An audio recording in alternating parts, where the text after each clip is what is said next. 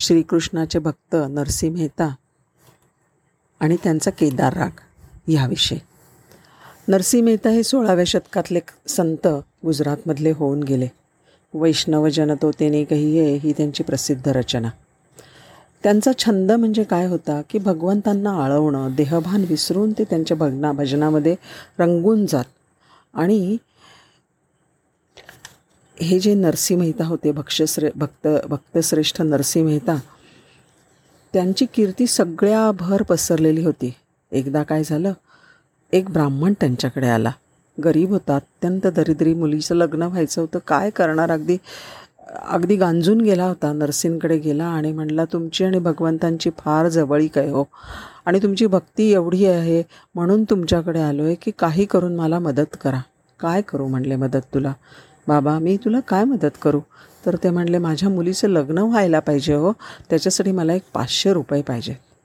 बरं मग? ठीक आहे. थांब. मी सावकाराकडे जाऊन तुझ्यासाठी कर्ज घेतो. नरसी तडक निघाले. सावकाराचं घर गाठलं. सावकार होता मो होता मोठा चाणाक्ष आणि लोभी पण होता. नरसिंहचं भक्तिवैभव त्याला चांगलंच ठाऊक होतं. आणि त्याच्या कानी केदार रागाची सुद्धा त्यांची कीर्ती माहिती होती त्यांना.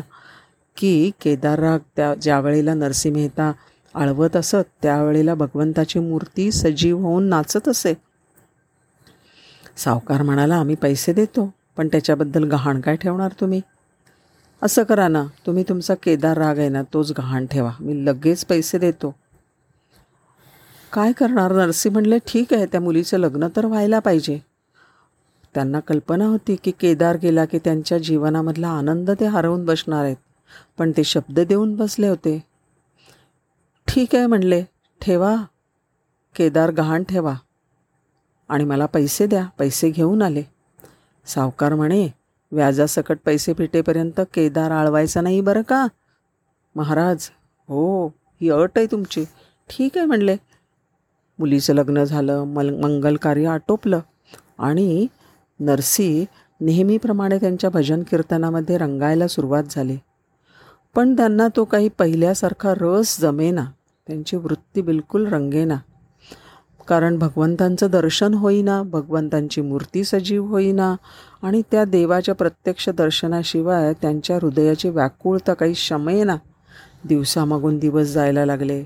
पैसे त्यांना काही त्यांच्याकडे येईनात सावकाराचं देणं फिटेना आणि केदार काही बंधनमुक्त होईना. नर्सींना बिलकुल शांती लाभेना. तेवढ्यामध्ये काय झालं? राजाच्या कानी तिथले काही टीकाकार लागले. नर्सिंग नर्सिंगचं चांगलं कोणाला बघवत नव्हतं.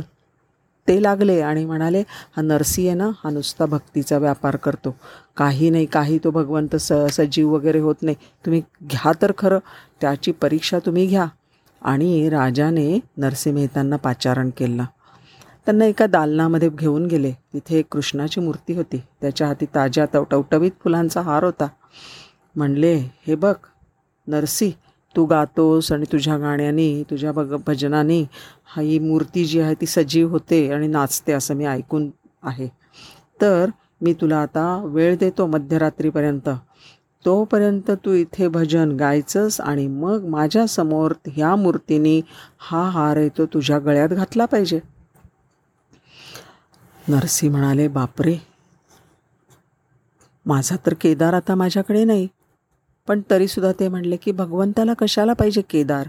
भगवंताला माहिती नाही का की एवढी माझी भक्ती कमी आहे का? माझी एवढी साधना लुळी पांगळी आहे का की भगवंतानी माझ्यासाठी येऊ नये? नाही मी माझ्या मनापासनं गाणार आहे. आणि त्यांनी गायला सुरुवात केली. त्यांनी भगवंताला अगदी मनापासनं आळवायला सुरुवात केली.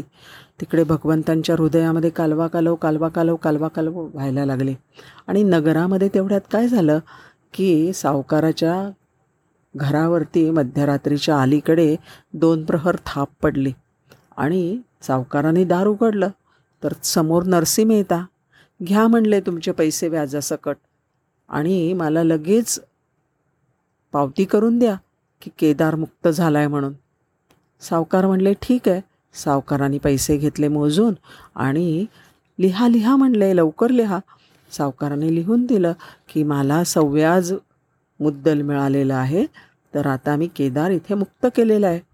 आणि तिकडे मध्यरात्र जवळ आलेली होती. नरसी अगदी भावविभोर होऊन अभंग आळवत होते भगवंताला आळवत होते. आणि तेवढ्यात त्यांनी डोळे उघडले आणि समोर त्यांना ती पावती दिसली. त्या चिठ्ठीवर लिहिलेलं होतं सावकारांनी की पैसे मिळाले. केदार मुक्त झाला. आणि त्या नरसी मेहता जे आहेत ते एवढ्या आनंदाने नाचायला लागले आणि त्यांच्या गळामधनं इतके सुंदर असे दिव्य स्वर निघायला लागले. तो केदार राग त्यांनी आळवायला घेतला आरंभ केला आणि त्या स्वर स्वरवैभवानी अतिशय सुंदर भावविश्व निर्माण झालं. श्रीकृष्णाच्या मूर्तीच्या भोवती आपोआप एक तेजोवलय निर्माण झालं. श्रीकृष्ण मूर्ती सजीव झाली. आणि भगवंत तिकडे नाचायला लागले. हळूहळू हळूहळू भगवंताची मूर्ती पुढे सरकायला लागली. आणि नरसिंहच्या डोळ्यामधनं प्रेमाश्रू गळायला लागले. त्यांना आनंदाने त्यांना ओथंबून व्हायला लागले. किती दिवसांनी भगवंत भेटत होते. त्या मूर्तीने म्हणजे त्या मूर्ती कसं म्हणायचं त्याला? भगवंतांनी नरसिंहच्या गळ्यामध्ये पुष्पमाळा घातली आणि ते भगवंत तिथल्या तिथे नंतर क्षणार्धात अंतर्धान पावले. एवढं ते नरसिंहचं एवढी नरसिंहची भक्ती आणि काय त्या भक्तीसाठी भगवंतानी काय नाही केलं? हो की नाही?